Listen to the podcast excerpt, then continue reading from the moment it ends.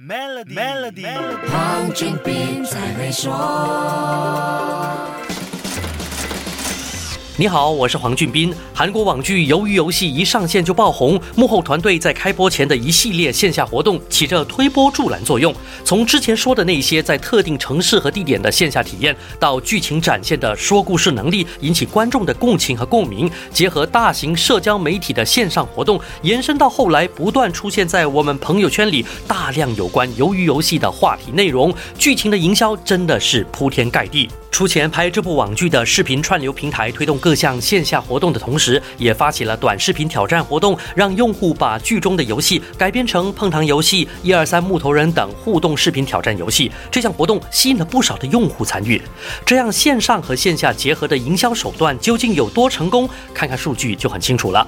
剧集九月十七号上线，截至十月十三号，短短二十八天的观看人数就高达一点一亿人，占了制作方视频串流平台。二点零九亿会员的一半，而且这部网剧不断刷新各项数据，抖音上带剧名的短视频播放量高达三十亿，碰糖游戏成为了 TikTok 上最热门的挑战游戏。这不止带动话题讨论，跟剧集同款的韩国碰糖销量增加了七十八倍，剧里的童年游戏也从亚洲走向全世界。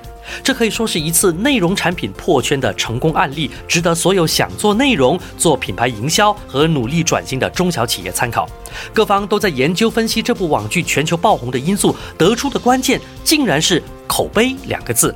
幕后团队把线上和线下营销无缝结合，制作团队把各种熟悉的桥段配出了新感觉，创造了用户独一无二的体验。当然，还有一个重点，就是这部网剧的说故事能力。这里面究竟有什么值得企业参考的呢？下一集跟你说一说。守住 Melody，黄俊斌才会说。